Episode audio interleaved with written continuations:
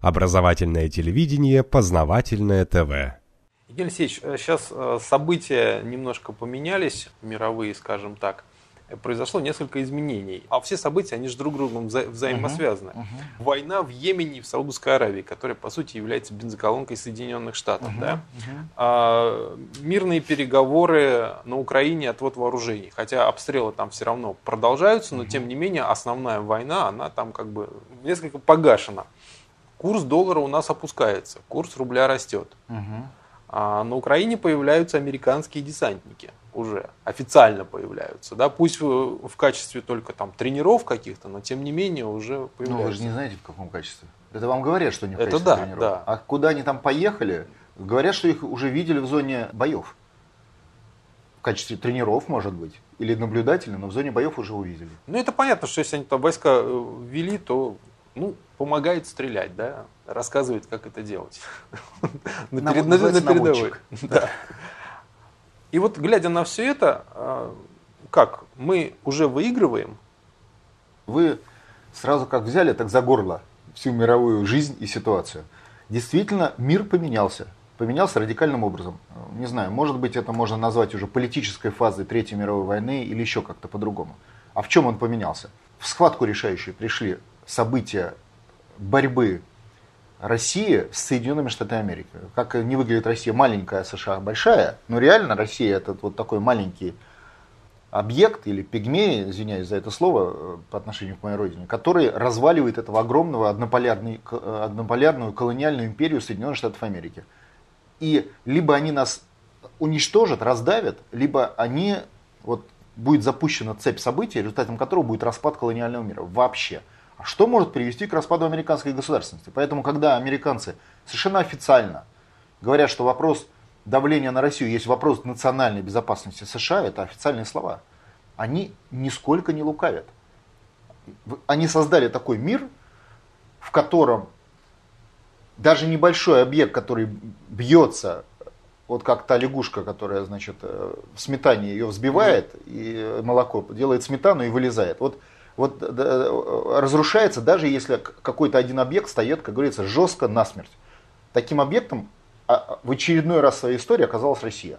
А за ней уже пошли большие паровозы, у которых нету такого драйва, нету такого, если хотите, э, наглости, а, сил. наглости, я бы сказал, отмороженности в хорошем смысле этого слова, как Китай или Индия, они как бы пользуются этим. Кстати, от конфронтации России с Америкой больше всего сейчас выиграл Китай. Вот ну, чисто да. в материальном отношении. А теперь вот как бы глобальный мир. Что происходит? Речь идет о мировом лидерстве и однополярном колониальном мире США.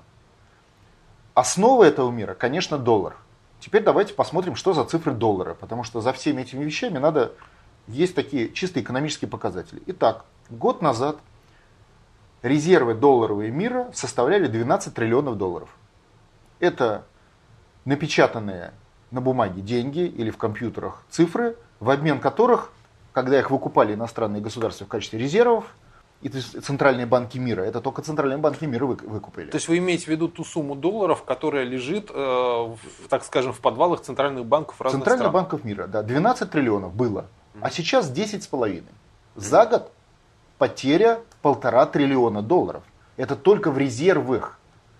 Потому что кроме резервов есть еще инвестиции, кредиты, частный бизнес, торговые резервы, не, не, не, не госбанковские, государственные резервы тоже не госбанковские.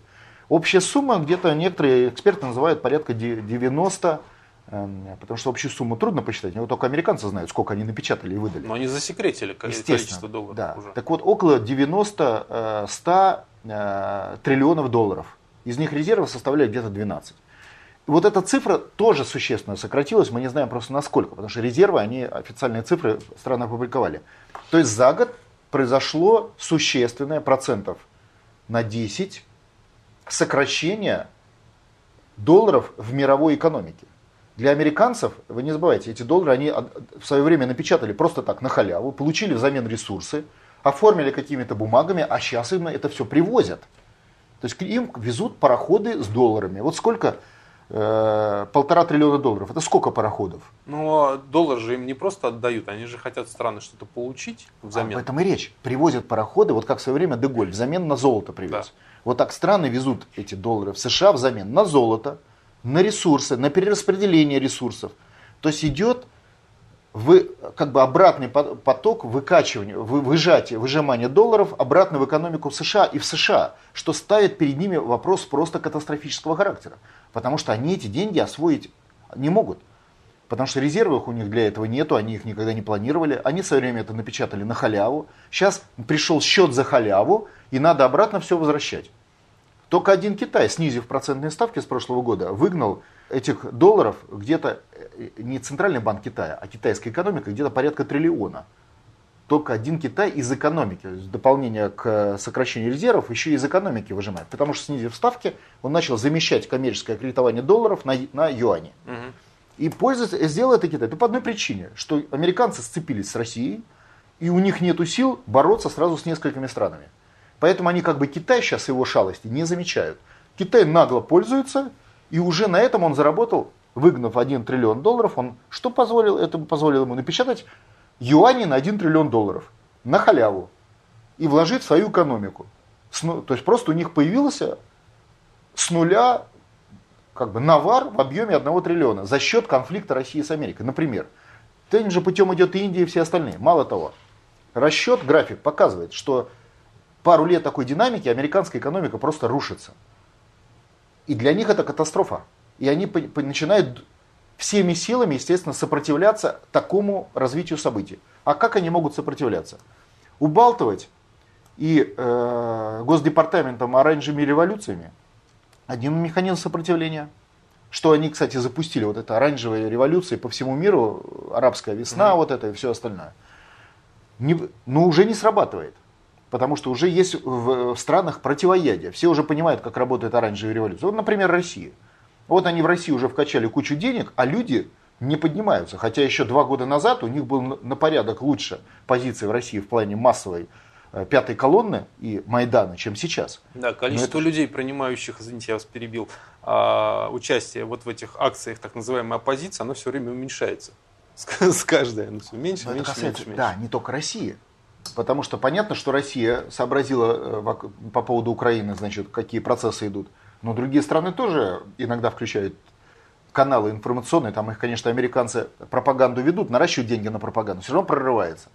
Поэтому это хороший урок для многих. И, и многие страны начинают соблюдать. Тот же Эрдоган, например. Что это он сбрыкнул? Союзник, член НАТО, и вдруг сбрыкнул против США. Да потому что э, союзник союзником – а когда американцы два года назад запустили там процесс оранжевой интервенции на, э, в этой, против своего союзника, он сообразил, что закончится этот процесс, как у Каддафи, или как, в лучшем случае, как у Януковича, будет прятаться в России, а в, э, в, в среднем промежуточном случае, как у Милошевича. Эрдоган фактически перебежал от Соединенных Штатов на, на другую площадку. Она еще не наша, но она достаточно нейтральная по отношению к нам. И, по сути, он вышел из рядов США тем самым, хотя он член НАТО. И многие другие. Европейцы занервничали, при всем давлении, как там закручивает гайки, занервничали европейцы. То есть у них вот эта оранжевая площадка заколебалась. Значит, остается военная. Они накачали огромные военные силы. Для американцев у них второй ресурс это война. Но к войне они не приспособлены, они воевать не умеют. То есть все войны, которые вели США, они в принципе проигрывали Э, крупные войны с Россией, за исключением случая, когда они были с Россией союзники, Вторая мировая война, например. То есть у них нет технологии, просто это вот у вас либо направлена, накачана одна мышца, либо другая. Если у вас накачаны мышцы на, на оранжевой интервенции, пятая колонна и госперевороты, то, следовательно, у вас военная компонента будет слабее. Она просто не нужна, она не востребована. Зачем? Ну, подождите, если... американская армия самая мощная армия в мире. Она... Это миф. Это сказка и миф очень мощная американская армия поддержки оранжевых интервенций. То есть вот у вас есть бандиты, 100 тысяч в Сирии. И американская армия, авианосцы, авиация, томогавки, сами не воюют, но помогают бандитам, эту войну как бы обеспечивают, прикрывают космос и так далее. А сами, вот сейчас скажите, Соединенные Штаты Америки, выставите 100 тысяч солдат воевать, у них их нет, вообще нет. В лучшем случае будет спецподразделение там, на тысячу человек, в лучшем случае. И то привыкших точечно работать, то есть против безоружных людей, по-русски говоря. Как только они сталкиваются с военной инфраструктурой с серьезного масштаба, они сразу рассыпаются. Последний... Почему Сирию они были настроены бомбить решительно? Нет, они бомбить настроены, а воевать нет. Да две большие разницы. Они сейчас, вот э, Йемен этот, вы его упомянули. Да. В Йемене стояли американские войска. Полгода назад. Что с этими войсками? Как только там начались военные события, американские войска эвакуировались еще быстрее, чем наши э, гражданские люди, которых эвакуировал МЧС. Потому что американский солдат не предназначен к войне. Он предназначен к демонстрации силы, он предназначен к поддержке режимов. То есть он говорит, вот у меня тут самолет, я тебя эвакуирую, диктатор, если что. Как это было, вот когда здесь Белый дом э, в Москве жгли, то Ельцина ждал американский самолет, который готов был его вывести, если что, чтобы Ельцин смелый был. Вот на это они приспособлены. Но как только они сталкиваются с армией регулярной, тем более армии самой крупнейшей в мире, имеющей ядерное оружие, просто даже их нету, рядом не стоит. Поэтому, когда вот мне э, вы говорите, что на Украину пришли американские э, солдаты и что-то там, но мне просто, откровенно говоря, это, это просто смешно. Во-первых, это, это смесь тщеславия с глупостью. Потому что появление американских солдат это появление уязвимости США. Что произошло, когда э, случайно, подчеркиваю, американские солдаты попали в зону боевых действий в Беруте? Помните? Нет. Случайно. Там стояла та же американская армия, как и в Йемене, и случайно попала в зону боевых действий. Было убито несколько десятков солдат. Мгновенная эвакуация. Просто бежали, побросав оружие, казармы, танки, все на самолеты и улетели. Потому что они не, не, не, предспо... они не для этого набирают солдат в американскую армию, чтобы они воевали. Да, но вы говорите про солдат, а я имею в виду армию целиком. То есть это авианосцы, тяжелое вооружение. Я, я понимаю, это все не работает без поля. Поля нету, это не работает. А тяжелое вооружение у России не, не слабее, чем у Америки. Ну, в целом, там может быть есть компоненты, где мы слабее, но в системе не, не слабее, потому что ядерная компонента равная по силе. Все остальное там где-то, ну, поменьше у нас чего-то но в целом не слабее. Поэтому воевать неким. То есть американцы готовы воевать, если кто-то готов воевать на поле.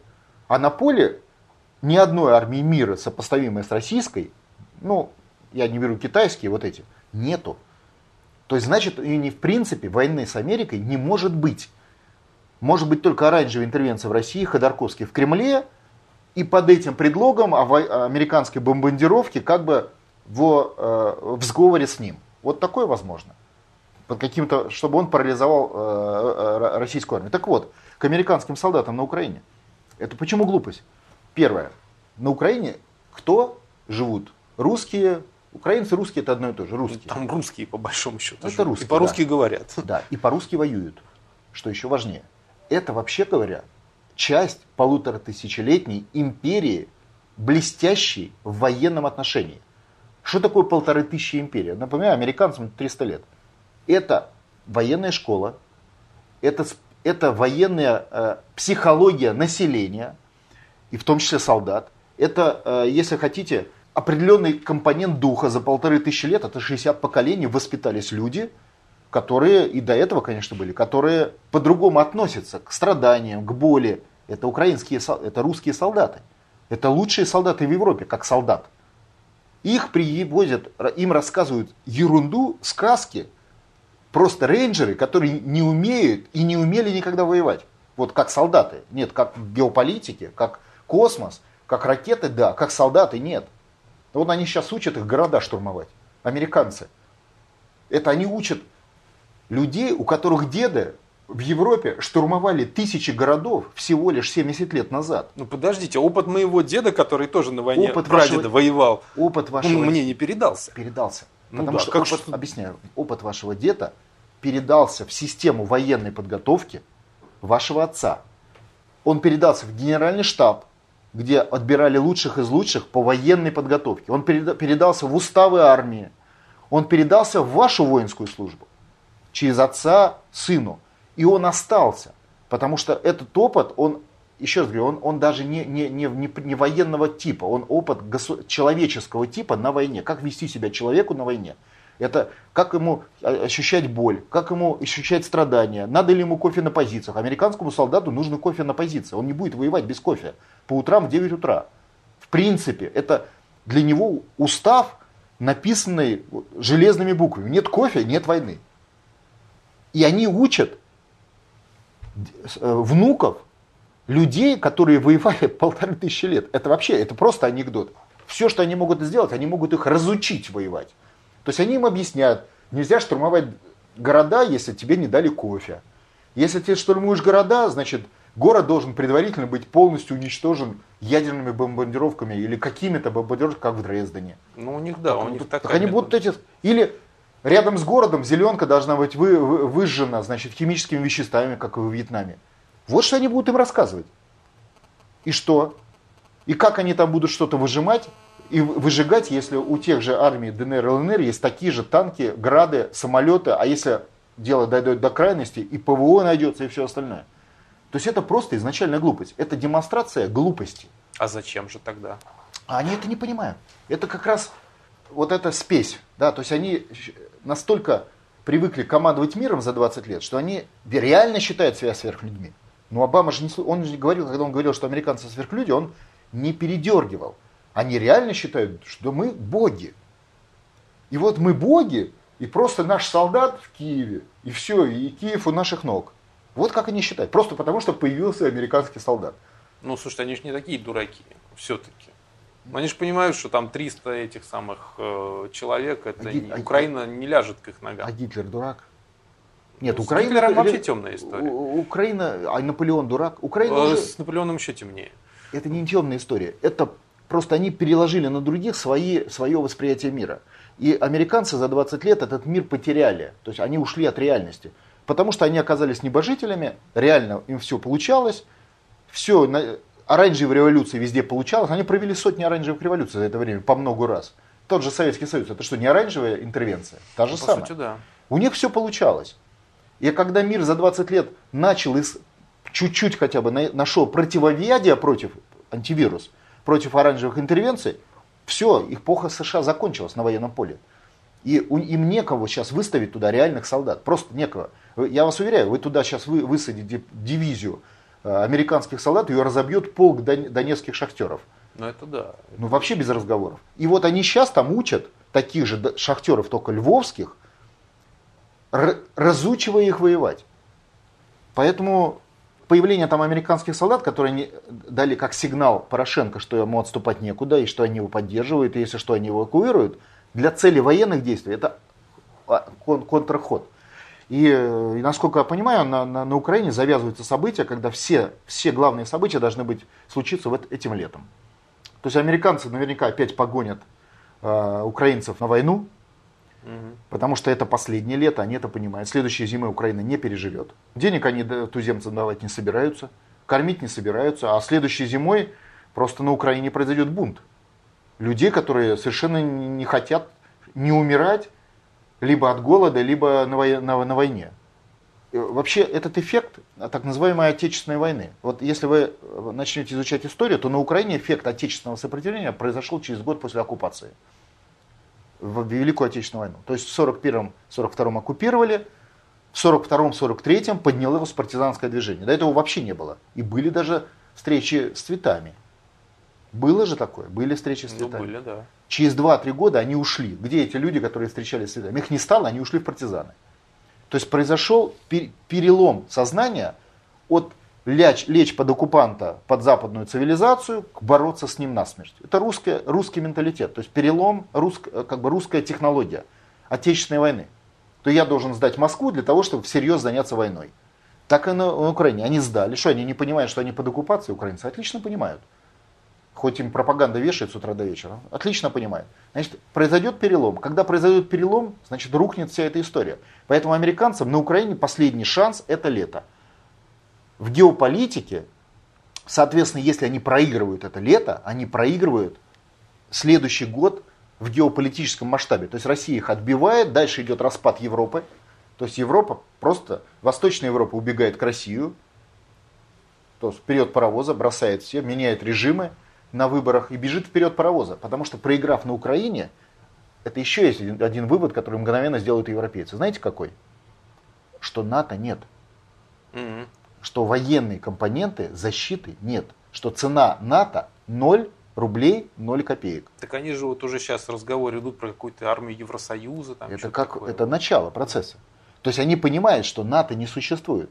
Что НАТО это, это фантом, как американская самая большая сильная в мире армия, это фантом. То есть пропагандистский, как бы пропагандистский образ, созданный там, в течение десятков лет. Так и здесь. НАТО это пропагандистский образ. И как только сталкивается ситуация в реальность, э, англосаксы, как колониальная империя, не готовы умереть. Потому что за, в захватнических войнах вообще не принято умирать. Сама по себе захватническая война... смысл не теряется тогда. Да, вообще полный смысл. А в оборонительных войнах, особенно в России, это принято. То есть, э, Потому что есть за что. Ну, понятно почему так. Это принято. Таким образом, глобальное столкновение возможной в, предвойны, то есть возможной войны, войны нет, но возможной войны, автоматически НАТО рассыпается, потому что оно не может а, дать мотивацию для, для, для того, чтобы ее члены и союзы умерли. умерли. Ну нет мотивации такой. Но не, не хочет Греция умирать за НАТО, если так вопрос встанет. А если она не хочет умирать за НАТО, значит остается только вопрос второй денег. Ну за деньги еще можно там покарабкаться. Но если Россия начнет производить деньги, это второй эффект суверенитета для России. То есть низкие, это то, о чем говорит Путин, низкие процентные ставки то тогда и Греции нет смысла даже будет умирать из-за деньги, потому что она найдет альтернативные деньги в других э, центрах силы. Э, там, в Советском Союзе это называлось переводной рубль, если помните. Угу. Друг, инвестиционный, кстати. В сегодняшнем мире это просто дешевый рубль, по-другому называется, национальный рубль. Или, допустим, национальный юань, не обязательно рубль. Ну, просто понятно, у рубля самая большая перспектива, потому что у него самый большой потенциал роста и резервов. А, а в конечном итоге оценка валют идет за резервы, материальные резервы. Либо за армию, как в США. Армия рассыпается, доллар отступает. Доллар отступает, распадается и военная компонента, и политическая компонента. У рубля огромный потенциал, он этот потенциал еще не использовал. Мы спокойно можем напечатать 45 триллионов только взамен долларов, рублей. И еще допечатать для инвестиций дополнительно сколько-то. Там уже расчеты должны быть более строгие. И, и мы становимся вторым центром силы. Экономической и политической не только, но и экономической. То есть победив на Украине, мы автоматически вытаскиваем проблему сильного рубля в России, суверенитет, через суверенитет. Мы становимся сильными и, соответственно, зачищаем пятую колонну. И создаем условия для раскола Евросоюза. А дальше вопрос, главный в Евросоюзе один, с кем будет Германия? Вот и все. С Россией или против России, и Польши и Прибалтики? То есть, куда повернет Германия, туда пойдет вся Европа уже вообще без вопросов. Туда, туда пойдет антиамериканский вектор, я бы так сказал. Потому что Европа, она неоднородная, она сейчас просто как бы схвачена американцами через Евросоюз, но в Евросоюзе руководство реально у Германии. Там на вторых ролях э, Франция, а Англию они просто уже отжали. Была Англия, но они уже ее успели отжать, если вы заметили. И в результате остается в этом случае Евросоюз, который трансформируется в четвертый рейх, с меньшим вариантом, да, то есть без Восточной Европы, без Прибалтики, скорее всего, без Польши. Вообще, если в эту, в, в эту мясорубку влезут поляки, а американцы толкают поляков. Вот американцы что хотят? Они показали полякам, видите, 300 человек мы привезли, мы не боимся, теперь вы везите свои 10 тысяч а мы вас прикроем. А, ну как всегда. А потом идите воюйте с Россией. Да, а поляки всегда. знают исторически, что война с Россией это потеря Варшавы. Американцы-то далеко, Варшава близко. То есть, если они начинают проигрывать на полях Украины, то они попытаются втянуть войну Польшу. Попытка... Почему? Зачем? Американцы? А, американцы, ну, конечно. Да, американцы. А полякам это не надо. Правильно не вы задали вопрос. Зачем? Потому что если поляки втягиваются в войну с Россией на полях Украины, ну или с Донбассом, с Донецком, неважно, то для Польши очень велика вероятность, исторически стопроцентная, потому что по-другому не было, потерять Варшаву. Об этом, собственно, сейчас и идет вот как бы рассуждение, динамика геополитических событий. Вот идет шахматная партия вокруг этих событий. Но все это возможно только в одном случае, если устоит Россия, устоит Путин. И поэтому сейчас главный вопрос для американцев скинуть Путина. Вот это абсолютный главный непререкаемый вопрос. Любой ценой, любым путем. Покушением, госпереворотом, подкупом чиновников. Ну, Майданом не получается пока. Может, через 2-3 месяца попытаются еще раз. Да, по-моему, вряд ли уже не. Не, попытаться, может, попытаться. Не, но они для этого не жизненный уровень-то сбрасывают. Ну да. Просто качают вниз жизненный уровень. И Путин же говорил, что американцы будут в России сбрасывать жизненный уровень. Через кого? Только через пятую колонну. Патрушев вчера выступает, тоже говорит, что э, сбрасывают жизненный уровень американцы в России. Ну понятно, через кого? Через своих людей, через министерство, ведомство. И поэтому мы выдвигаем лозунг НОТ, что чистка пятой колонны сегодня важнейший вопрос защиты. И вот чистка уже идет. Просто как это принято, она не перешла как бы в политическую фазу, она идет как бы под подковерной фазой. Но количество защищаемых очень высоко. Ну, Путин, по-моему, каждый месяц кого-то из высших стал. начальников... Добавляет слово «стал». Ну, так, по-моему, раньше такое ну, было. Такого раньше не было. Ну, например, никогда раньше не арестовывали ни одного губернатора на рабочем, на, на, в период его губернаторства. Губернаторов много арестовывали, но после увольнения. Угу. В период губернаторства это сигнал. Его же можно было уволить, а арестовать через неделю. Да. Это демонстративный сигнал. Для кого? Для других губернаторов. Вот что такое чистки? Это демонстрация. Это не просто убирать пятую колонну, а убирать таким образом, что другие полупятая колонна или колеблющие понимали, что надо сменить свой вектор поведения. А это демонстрация. Для чего убрали губернатора на рабочем месте? Чтобы показать другим губернаторам, что вы не... Нет такого, чтобы вы были неприказаны. Они же думали, что? Нас вначале уволят, мы успеем сбежать за границу, как вот этот Пермский да, сбежал, и все будет в порядке. А оказывается, можно и на рабочем месте. Впервые, кстати, в истории России. Это фактор. Второй, уровень министра пошли, вот этот самый, э, по, по делам тюрем. Там тоже отдельная история. А это отдельная история, вот э, сейчас мы с вами находимся, Дума принимает решение вот сегодня об амнистии. Да, в честь 70-летия а, Победы. Да, обратная сторона амнистии какая? Ну, жулики всякие повылазят. Это понятно, да. да. Я не про это.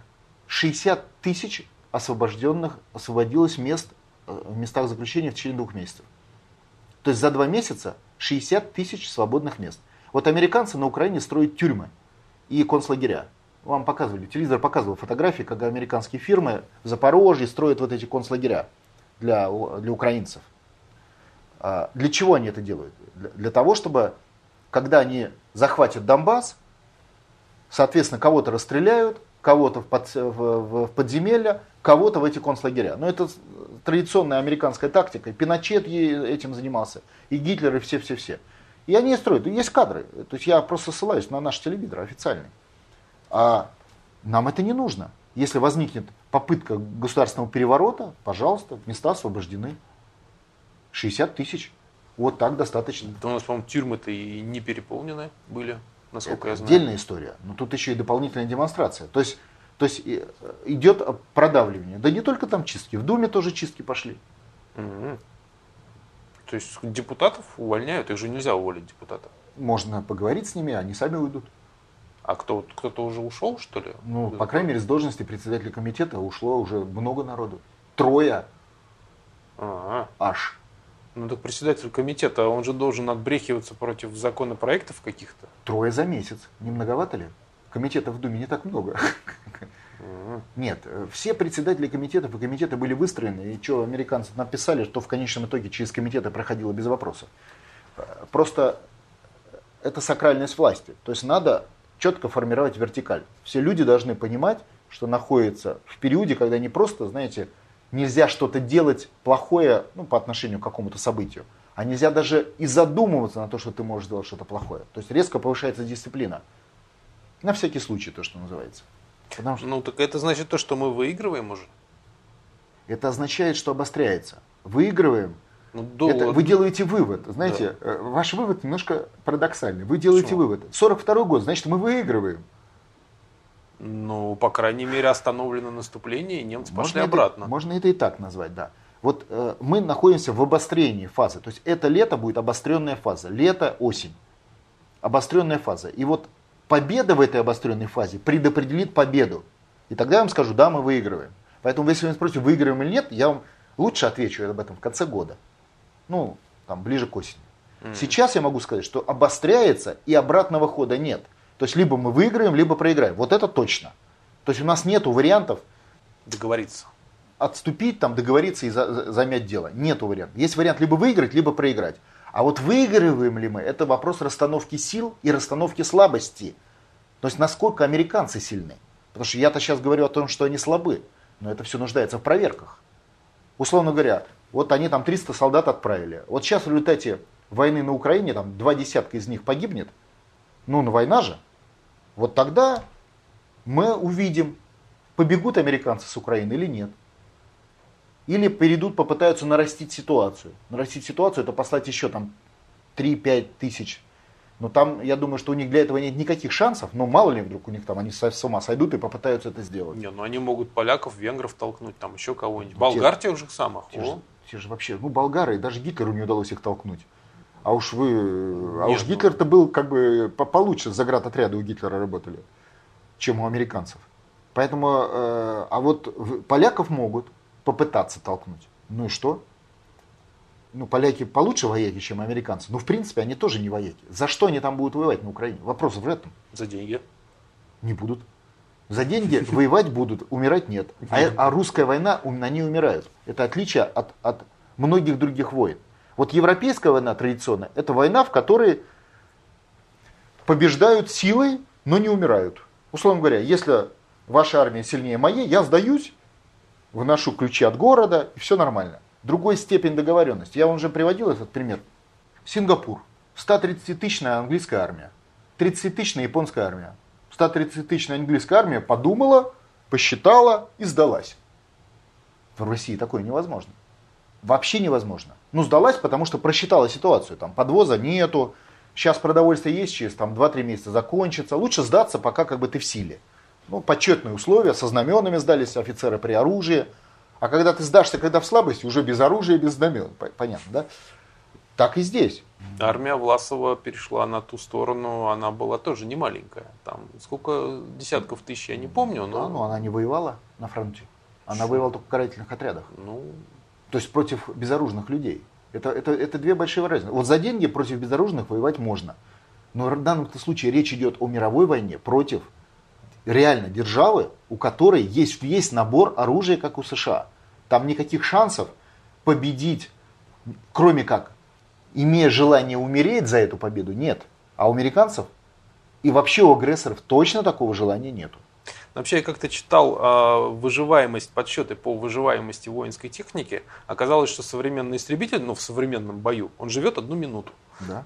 Танк тоже там живет где-то минуту, полторы, две. Все. Да. То есть вертолет примерно тоже. В современном бою это с тяжелым оружием, да. Абсолютно. Ну, с электронными системами наведения совсем, там ракетная техника и все. То есть все будут умирать, это умирать понятно. не хотят. Умирать, потому что можно за свое отечество. А за ехать за океан на другую сторону земного шара американским солдатам для того, чтобы здесь умереть? Это, это понятно. Но тогда получается, что мы-то сильнее их. Смотрите, вот у каждого бойца есть в чем-то он сильнее, в чем-то слабее. Вот в оранжевых технологиях, в госпереворотах мы слабее. Да. А на поле боя Россия всегда была сильнее. Если Россия доходила до войны на поле боя, она всегда побеждала. Это специфика России. Ну, как бы, скажем так, наша конкурентная историческая преимущество. Да, но сейчас идет война по нескольким направлениям. По военному пока нет, да, просто такой бряцание оружием. Ну, нет, да, почему? Ну, ну, как, Донбасс, это чисто ну, военное. Ну, мы же там не воюем.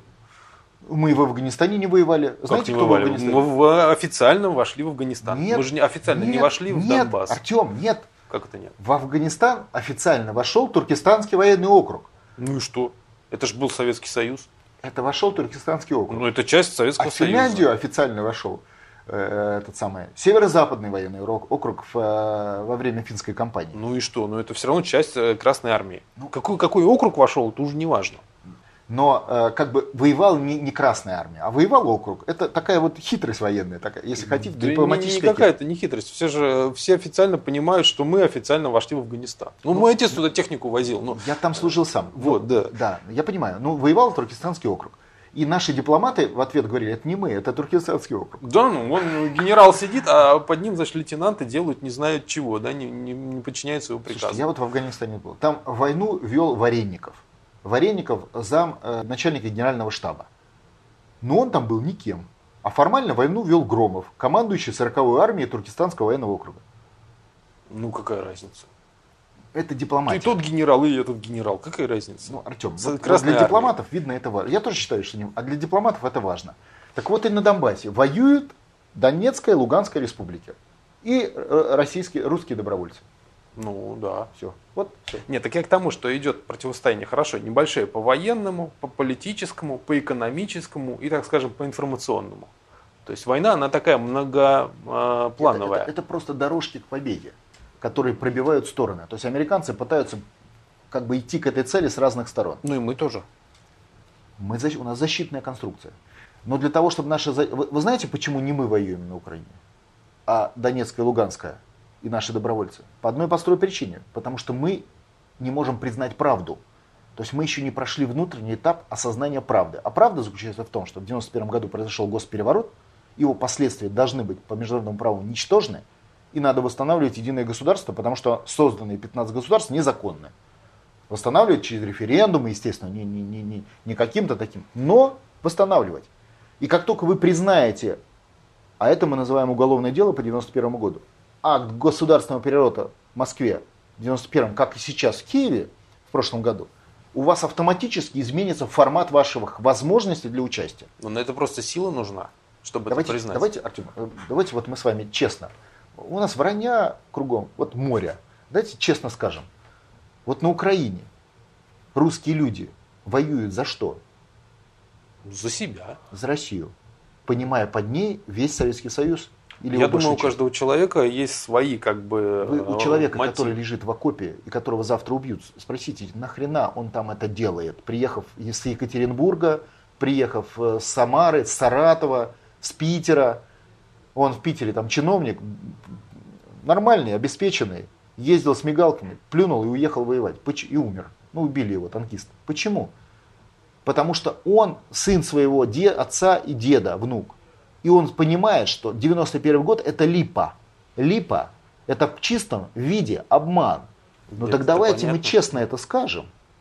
И тогда все встанет на свои места. Мы не будем вот так через левую руку, право, значит, чесать, там, не знаю в каком месте. А мы тогда сможем выложить на стол наши козыря, в которые мы сильны.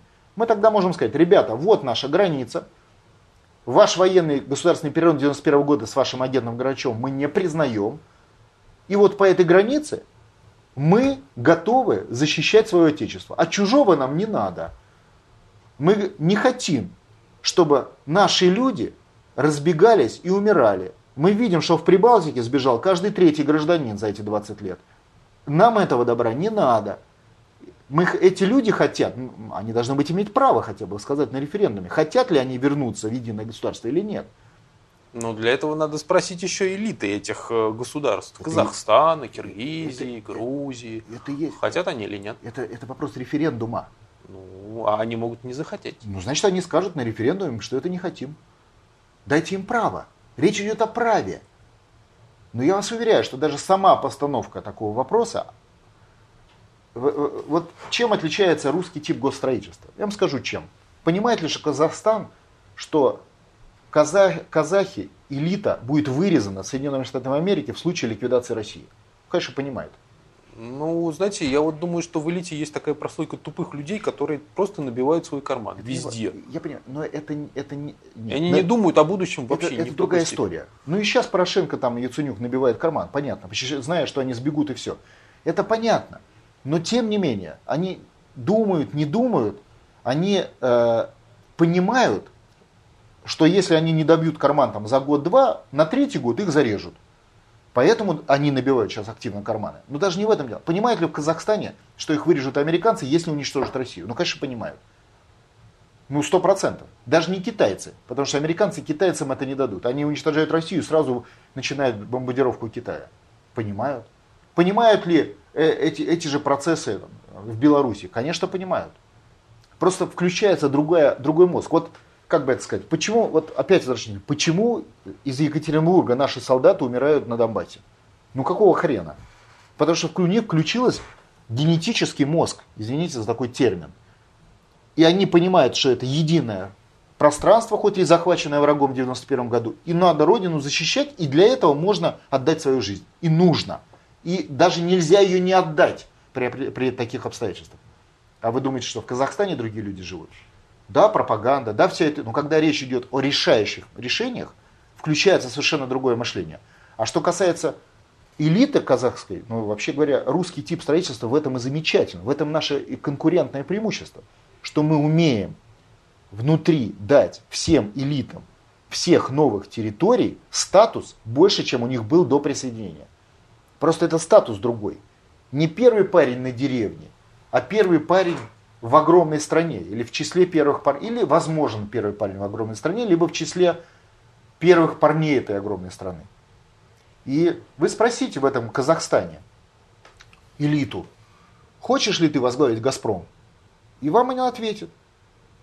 Что им никто этого не даст.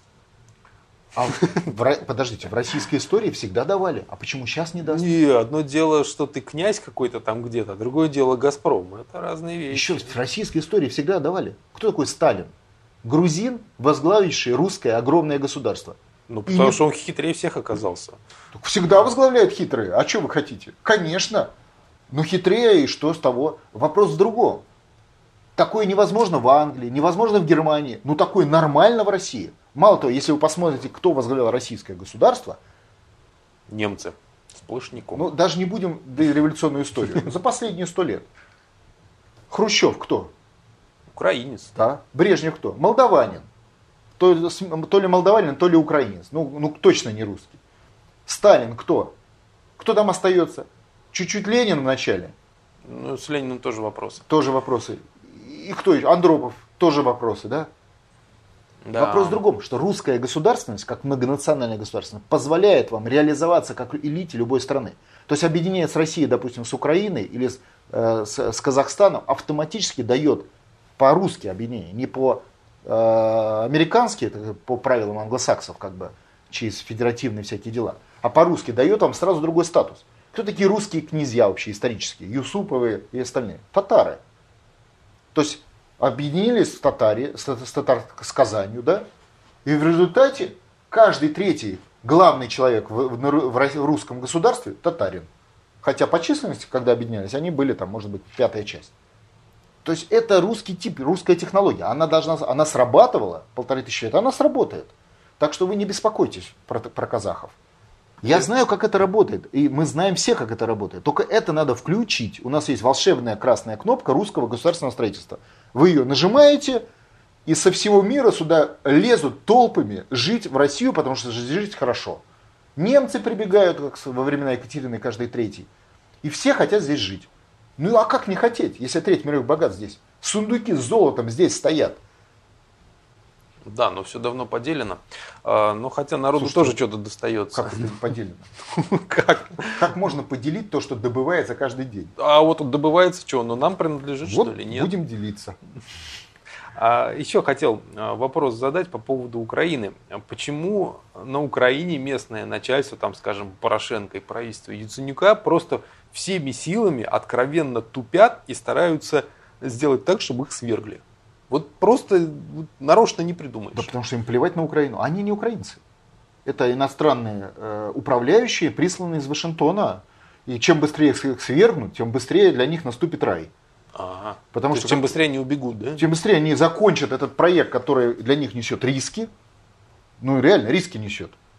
И поэтому они хотят как можно быстрее закончить этот проект, уехать в Америку что им обещано. А уехать их раньше им не дают.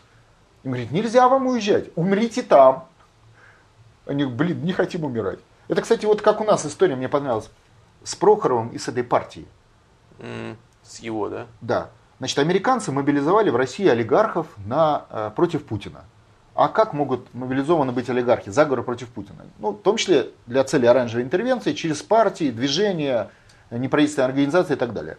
Прохорову поручили важную миссию – создать партию, которая в этой конструкции по плану посла должна сыграть свою скрипку в свержении Путина. Угу. Он партию создал, денег дал, все нормально. Дальше ему это надо. Он богатый человек. Конечно, нет. Будешь свергать Путина, можешь оказаться в тюрьме. Или вообще, или обеднеть, да мало ли что. А так вроде с тобой все считается, все нормально. Не будешь свергать Путина, тебя кончат американцы. Что делать? Отнимут твое имущество и твою семью. Что делать? Дурака валять. А-а-а. Здесь мы за, там мы за, против.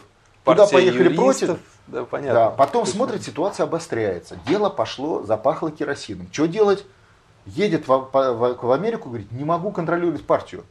Это, это, вот любой человек, который занимался общественным строительством, он понимает, потерять партию, которую ты создал с нуля, невозможно. Вот невозможно. Потому что ты подобрал людей, у тебя полный контроль коммуникаций. Он делает вид, что его какой-то там на, на ше какой-то, сверг. Вообще анекдот. Вот огромного миллиардера с деньгами, с э, Макаревичем, с известными фигурами пришел какой-то мужик с откуда-то с Казани и сверг.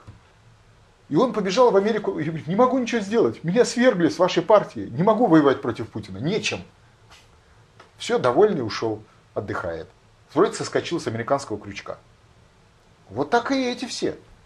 Порошенко, Яценюк. С удовольствием. У них все, они же понимают, что им там не жить. Так Немцова уже за это убили. Уже. Это другой вопрос. Вот именно поэтому они не избегают, что понимают, что кого-то убить, кого-то посадят, как этого Фиртыша. Конечно. Как и Прохоров метался. Иначе бы он сразу не занимался этим партстроительством. Не устраивал вот эти спектакли перед послом под названием «Потеря контроля за партией». То он восстановил контроль, уволил этих ребят, да, то обратно они уволили на следующий день.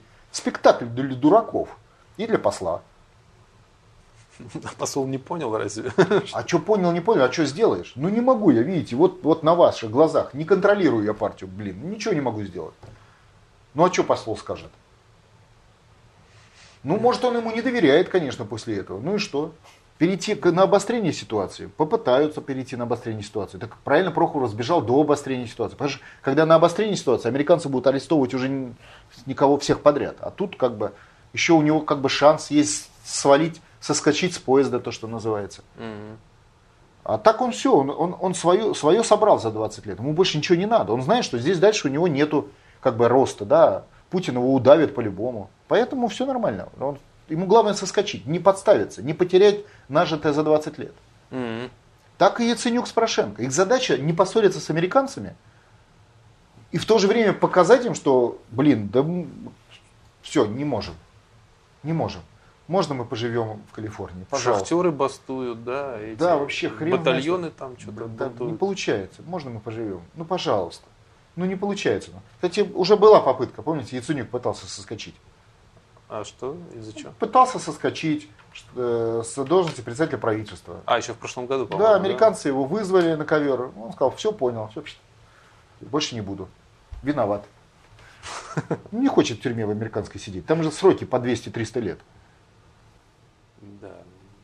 Заградотряды называется. Поэтому нужно уйти как бы побежденным, но, но не сломленным, как бы в лице США бойцом. С одной стороны. А то, что Порошенко, если бы он работал, он мог бы там решить всю проблему за две недели. Ну, у кого-то сомнения есть. Просто тупо договорился бы с Донецком и Луганском, и все, проблема решилась бы через две недели. Но в этом случае он смертельный враг США. Почему? То есть ему не нужно, чтобы там, им не нужно, чтобы война затихала? Ну, конечно, им не нужно, чтобы... Что такое Порошенко договорился с Донецком и Луганском? Войны нет, Украина не американская. Все. Она и не российская, но и не американская. Нету НАТО, нету э, военной инфраструктуры, нету украинских тылов для свержения Путина в Москве и всего остального. Естественно, не для того они там устроили госпереворот, чтобы вот так вот взять и разрешить Порошенко установить мир. А сделать это технически он может за один день. А зачем им вводить на Украину НАТО, если вы сами говорите, что они воевать не умеют? А они не собираются воевать. НАТО это фантом. Они не собираются воевать. Они собираются использовать Украину как тылы для свержения Путина в Москве. А как? Каким образом? База боевиков, э, уличных боевиков, в том числе а. порядка до 100 тысяч, может быть. То есть там подготовка, русские люди, русскоговорящие в Москве. Мы видели, вот когда был вот этот митинг э, памяти по Немцову, приехала украинские бригады прямо внутрь во главе с депутатами Верховной Рады. Помните, когда mm-hmm. ОМОН их там повязал? Вообще обнаглели. Так вот, это тылы, то есть где-то до 100 тысяч боевиков они приводят сюда, когда им удастся захватить, Навальному удастся захватить улицу, поставить палатки на, теперь уже понятно где, на Васильевском спуске. И тогда туда подтягивается 100 тысяч боевиков, уже как бы подготовленных, накачанных, умеющих коктейли молота, умеющие стрелять, снайперы и все остальное. Это же мощная инфраструктура. А кто будет воевать? Американцев столько нету. Россию не свергнуть американскими спецчастями. Только боевики э, исламского государства и украинцы. Это первая компонента. Вторая, собственно, война со стороны, с территории Украины против России, например, под предлогом захвата Крыма. То есть две точки напряжения. Угу. А для этого им нужна пронатовская Украина, которая будет воевать против России. Собственно, ради этого госпереворот и делался. Но им нужна нищая Украина, да, где можно набрать людей за 100 долларов в день и отправить их в Москву. Том числе. Не, нищие, они не против, чтобы нищие. Но они, в принципе, считают, что неправильно давать туземцам высокий уровень жизни. Это их тактика историческая, многолетняя. То есть англичане, а, немцы, французы, американцы считают, что туземцы должны жить плохо и все отдавать метрополии, то есть э, колонизатору. Да там уже давать скоро нечего будет. Ну почему? Сейчас землю вот Монсанте распродадут. А, ну, ну это вот. та же история. Гитлер тоже чернозем вывозил с Украины. Это, слушайте, да они все по одному плану работают. Мозгов берут старые планы, то Гитлера, то Наполеона, просто даты меняют и вперед. А вот сейчас опять началось э, разговоры про Мистрали французские. А, теперь уже Россия начинает требовать вернуть деньги, так как вертолетоносцы не отдают. И Франция вообще находится в очень глупом положении. Ей эти Мистрали самой не нужны, поддержка этих Мистралей обходится там вот Блумберг посчитал в 3 миллиона евро ежемесячно, ну или ну, в хорошую да, сумму да. боевой корабль поддерживает, два боевых корабля да. больших. Отдать России она не может. Американцы запрещают. Э, ну, ну как-то все это очень глупо получается. И Оланд открыто признает, что мы типа не можем, нам американцы запрещают.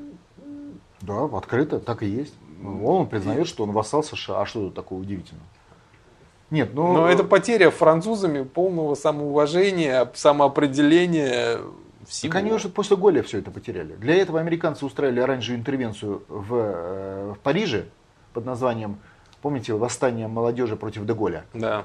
Для того, чтобы захватить э, Францию. Ну, они ее захватили-то еще во Второй мировой войне. Просто как бы, потом они ее как бы немножко при, припотеряли наполовину. И потом опять перехватили управление. Поэтому нет. Там американцы считают, что как до них англичане, где ступила нога английского солдата, там англи- американская территория. Либо вассал, либо колония. По-другому быть не может. Но с другой стороны, а почему Путин с Францией так вот мягко поступает? Говорит, что мы не будем штрафы никакие а вам. А Путин вообще поступает мягко. Не только с Францией. Он и с, с Навальным поступает мягко. И с пятой колонной поступает мягко. Он вообще очень мягко стелит. Очень мягкий человек. Да. Очень. Просто подушки носит с собой постоянно и всем раздает. Да. Ну, ну да, да. А почему э, Советский Союз мягко поступал с Гитлером? Заключил пакт о ненападении. Ой, это другая издал директиву. Была. Да мы же уже друзья были с Германией. Изда... Нет. Какие Только друзья? Ну, как, ну о чем вы говорите? Что никогда не было. Пакт о ненападении, торговые операции пакт совместные, совместные школы военных. А, Артем, пакт о ненападении с друзьями не заключается. Пакт о ненападении заключается с врагами. Пакт, а не, напад... не пакт о дружбе, а пакт о ненападении. Но тем не менее, это все-таки... Не, понятно, что мы не, не были такие друганы, как два там человека, да, но интересы совместные были. Ну, интересы бывают, да. То есть мы фактически договорились не убивать друг друга. Вот вот что такое пакт о ненападении. Ничего себе, друзья. И, но я говорю не об этом, я о логике. А директивы Сталина о том, чтобы не подаваться на провокации – это вообще э, русская конструкция. Иногда это называют заманивают, да? Ну, плохие люди. Это русская конструкция. То есть опять возвращаемся к нашей истории. Почему в России все войны отечественные? Потому вот вы знаете хоть одну э, в России, ну не, не, в, не в узком смысле, а в широком смысле, не отечественную войну. Вот хоть одну. Вот назовите. Ну, например, присоединение Азова, там, Крыма в том числе. Отечественная война, набеги, Почему? Ну, можно Набеги, сказать, захваты нашей территории, возвращение старинных крепостей Азова. Вспомните Петра Первого. Старинные крепости возвращал. Русские. Кстати, Крым тоже. Православие где было? В Севастополе. Да. Старинная русская крепость. Еще до русского государства была созданная. Корсунь и прочее. Угу. То есть вся русская судьба оборонительная или отечественная, другое название, войны. То есть контр, контрвойны контр, контратаки технологические. Почему я э, и сейчас говорю, что нам придется контратаковать по событиям 91 года. Хотим мы того, не хотим, придется это делать. А для этого мы не имеем права в нашей истории признать отдачу территории своей и своего населения, людей кому-то, потому что это подрывает самые основы русской оборонительной государственности. Любой скажет другой, ой, блин, что это за государство, которое нас не обороняет. Но государство, одно из его забот, это оборонять себя, вот, свои а, а русское государство, это типовое строительство, оборонительное. То есть сюда приходят народы, которые защищаются от вырезания агрессорами, то есть колонизаторами.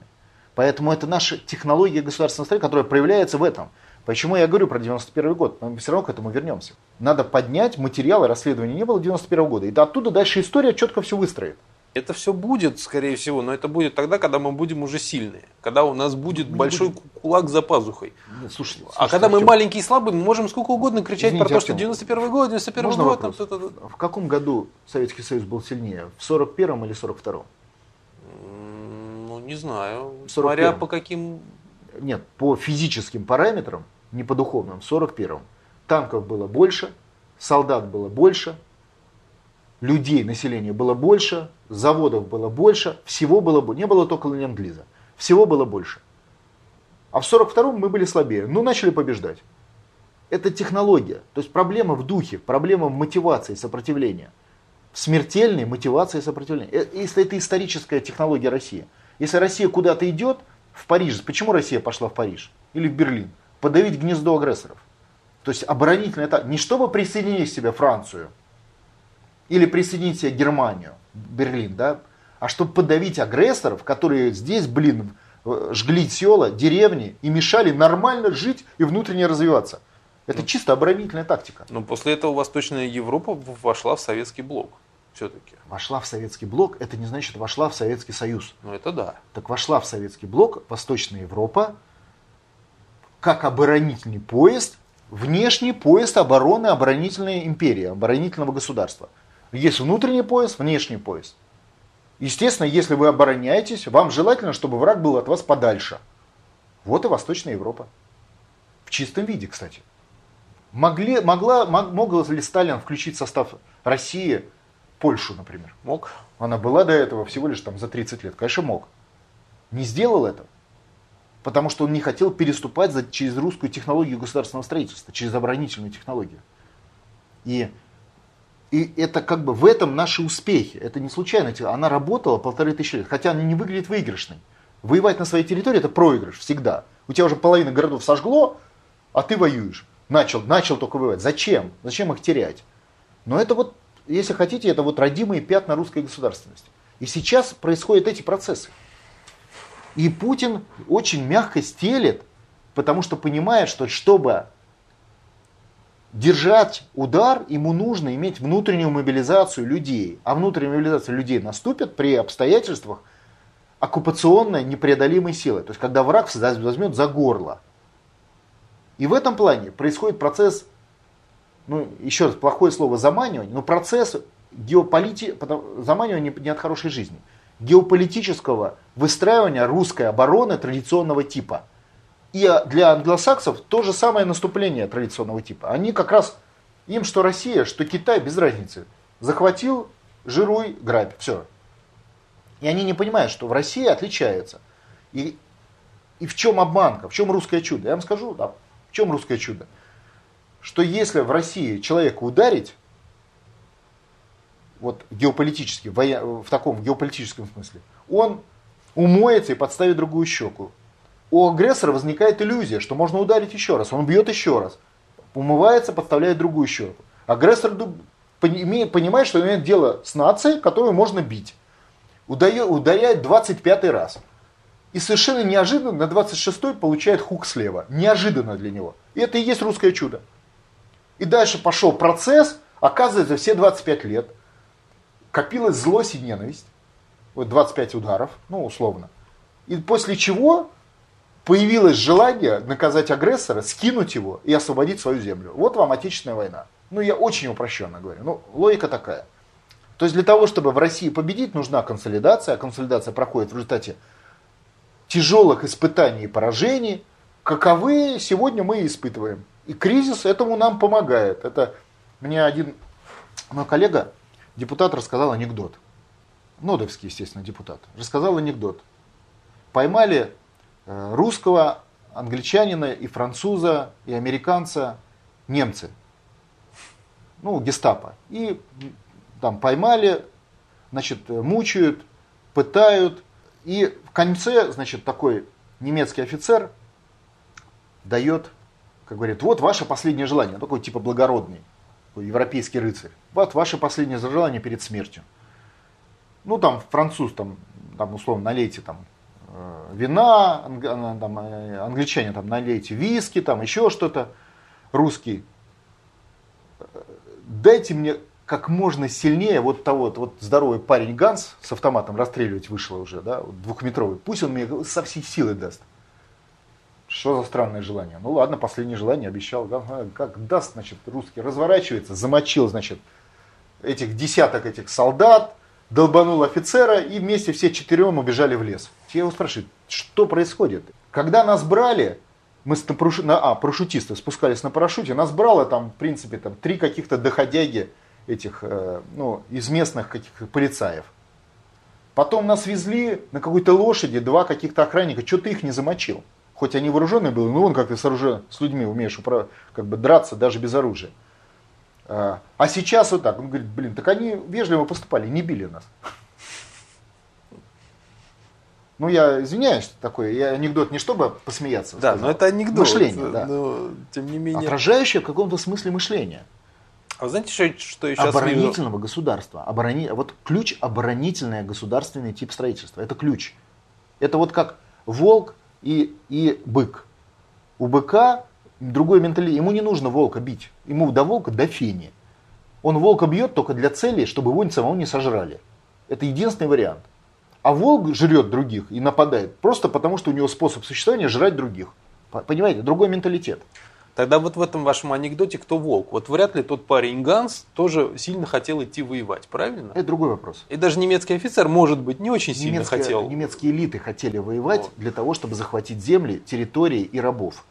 Это их способ существования. Это как рекетер. Хочет ли рекетер, бандит, грабить фирму? Вот сам по себе не хочет, потому что хоть фирма и беззащитная, но вдруг там охранник попадется и по голове дубиной даст. Может же быть такое. Но он это делает, потому что для этого он в эту банду и пошел. Вот это способ существования этой банды, рекет. Он пошел, вышиб дверь и э, рекетирует фирму. Здесь та же история. Это, это нация, рекетеры. Вот их 10% населения Земли, и они всю свою жизнь жили за счет остальных 90%. Поэтому они тех считают туземцами, рабами отсюда рабство, работорговля, недочеловеками, потому что жить как бы животными, потому что я э, э, бандит, и, соответственно, тех людей, люди, за счет которых я живу, в отношении которых идет моя агрессия, естественно, я людьми не считаю, равными себе, это понятно. Ну, подождите, у нас э, то же самое были и дворяне, и сейчас у нас есть элита, и капиталисты, которые тоже живут за счет других. И что? То же самое все. Нет. Нет, я говорю о нации, о типе национального и государственного строительства, о государственной национальной госу- политике, в госстроительстве. То есть вы живете и строите богатый город Лондон, а чтобы он у вас был богатый и красивый, вам нужно вырезать 40 миллионов э, индийцев в процессе колониальных войн и ограбить их, и опустить их жизненный уровень в, в 10 раз. Индию, когда захватывала Англия, было 20% ВВП мира, а, а уходили 2%. И это способ существования. Вот как у волка. Мой способ существования есть овец. При этом я рискую. Меня может какая-то там овца или бык дать мне значит, в лоб копытом да, и убить меня, в принципе. Но тем не менее, мой способ, я по-другому не умею жить. Вот англичане, немцы, французы, американцы по-другому не умеют жить. Они так жили всегда, всю жизнь. Со времен норвежских таких викингов еще. Это их технология жизни. И государственного строительства. А технологии государственного строительства для России оборонительные, внутреннего развития – это как вот вы бизнесмен, предприниматель. Вы строите завод и живете с завода. Хотите лучше жить? Увеличили площади завода, взяли заказы. А если вы главарь бандитской шайки и хотите лучше жить, вы пошли, ограбили завод. Хотите еще лучше жить, ограбили второй завод. Понимаете, да? Это разный менталитет жизни. И э, человек или нация, которая строит свою жизнь за счет развития внутреннего, э, хлеборобы, созидатели, они в принципе не умеют свою жизнь строить за счет бандитизма. Это не их способ как бы, государственного строительства. А внутри у них, конечно, есть иерархия. Но даже в этой иерархии нету рабства. То есть нету человека вещи. Потому что если ты признаешь равенство людей, а Созидатель признает равенство всегда, то ты признаешь равенство внутри своей системы. Не социальное равенство, а равенство человеческое.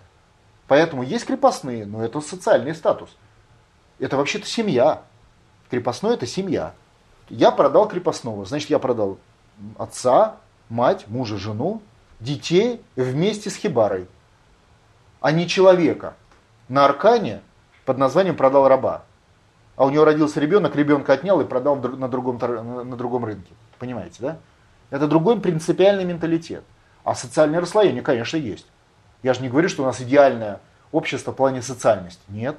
Да, были там эти дворяне, помещики, крепостные в нашей истории. Хотя только и на 15% территории, но были.